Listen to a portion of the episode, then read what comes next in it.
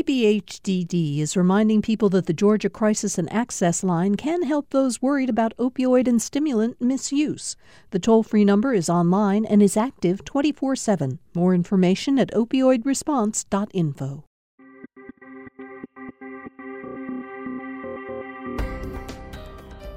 Welcome to the Georgia Today podcast from G P B News. Today is Wednesday, March eighth. I'm Peter Biello. On today's episode, Georgia's top justice warns the legislature about a shortage of lawyers. Atlanta-based Norfolk Southern comes under federal scrutiny after a series of derailments. And good news for Falcons fans, the team re-signed one of its top defensive players. These stories and more are coming up on this edition of Georgia Today. Georgia's top judge says a shortage of lawyers is holding up courts across the state as they try to work through a backlog of cases. State Supreme Court Chief Justice Michael Boggs spoke to state lawmakers today during his State of the Judiciary address. He says the problem both delays justice and costs taxpayers. There are more than two hundred pretrial detainees that have been in jail in Albany for two or more years, pretrial, at a cost of roughly eighteen thousand dollars per individual. It has cost the county nearly three point seven million dollars to house those detainees. This was Boggs' first State of the Judiciary address since becoming Chief Justice last July. The National Transportation Safety Board is opening a wide-ranging investigation into Atlanta-based railroad Norfolk Southern. This follows a fiery derailment on the Ohio-Pennsylvania border last month and several other accidents, including the death of a train conductor yesterday. The N T S B says it has sent investigation teams to look into five significant accidents involving Norfolk Southern since December twenty twenty-one. The Federal Railroad Administration also announced its own investigation of Norfolk Southern yesterday. Norfolk Southern C E O Alan Shaw is scheduled to testify in Congress tomorrow on last month's derailment in Ohio. Healthcare giant Kaiser Permanente is giving six hundred million dollars to ten rural hospitals across the state. The company says the grants are aimed at improving primary care access and decreasing preventable emergency room use. The hospitals in Candler, Elbert, and Irwin counties are among those receiving sixty thousand dollars donations. Augusta-Richmond County will get a new E M S provider no later than May eighth. Department of Public Health Commissioner Kathleen Toomey approved Central E M S yesterday to serve the area. Residents and local officials have complained for years about poor response times from the current provider.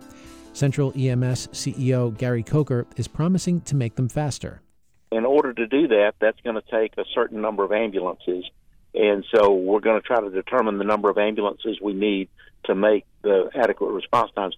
I don't know what that number will be right now. The company and Augusta-Richmond County now will have to negotiate a budget and expectations on response times and ambulance numbers.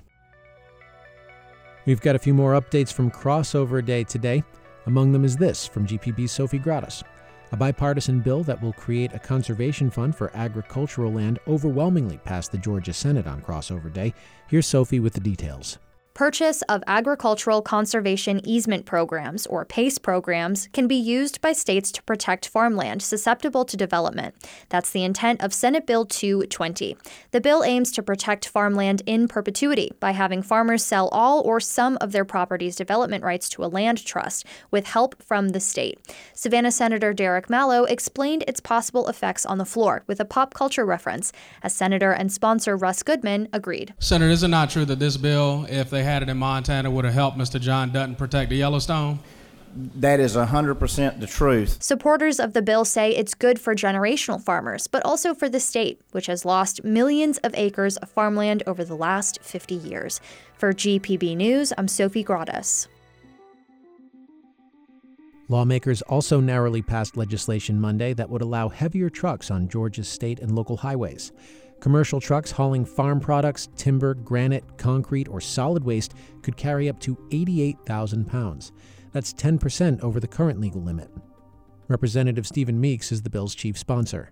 One thing that we heard from uh, feed mills in Madison to um, a logger in Middle Georgia is that, you know, with an additional weight limit, uh, they are able to carry additional feed to farm. Uh, to where it may be a delivery every seven days versus every nine days. The bill's opponents say heavier trucks will threaten highway safety and destroy roads and bridges. The bill now moves to the Senate. The Georgia Senate also approved a bill yesterday that would expand the federal Temporary Assistance for Needy Families, or TANF, program to low-income pregnant women. The bill's supporters say it's another way the state can help women before and after birth. Among the supporters is Senator Mike Hodges. Expanding eligibility to pregnant women would continue to build on the steps Georgia's taken to improve maternal health for low-income populations, such as extending Medicaid postpartum coverage to twelve months. While House Bill one twenty-nine passed overwhelmingly in both chambers, some lawmakers have noted the program's outdated income requirements make few women eligible for TANF. The bill now goes to Governor Brian Kemp for his signature.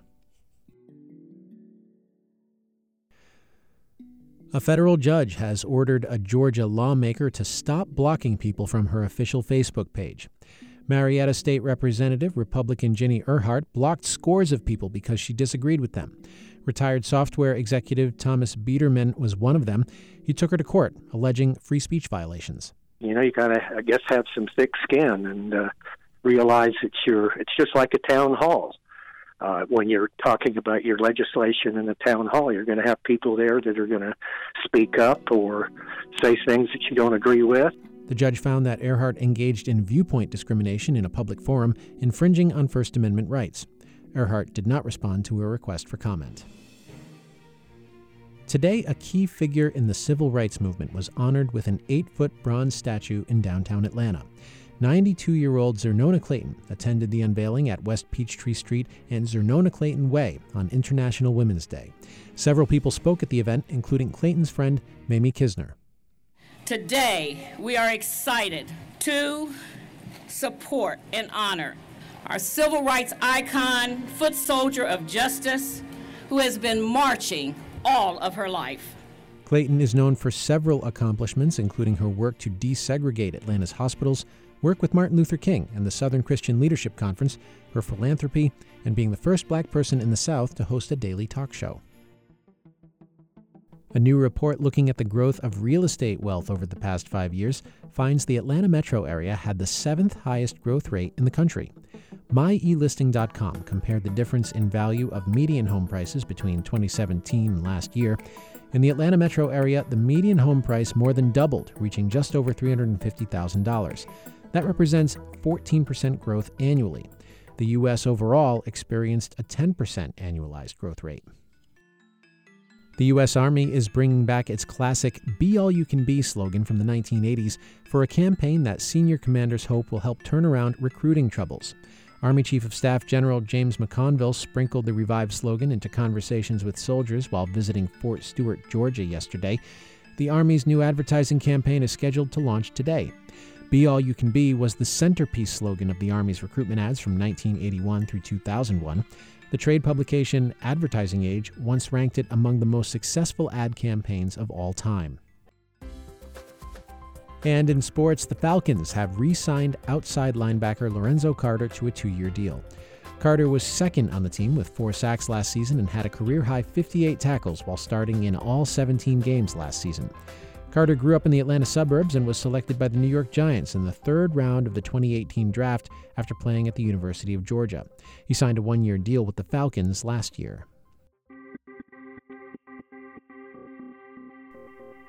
And that's all we've got for today's edition of Georgia Today. If you haven't subscribed to the podcast yet, take a moment, do it now. That way we'll be back with you tomorrow in your podcast feed. If you've got feedback, send it our way via email. The address is georgia today at g p b dot org. And as always, if you're enjoying what you hear, if you're getting something from it, definitely leave us a review. That helps other people find Georgia Today. I'm Peter Biello. Thanks again for listening. We'll see you tomorrow.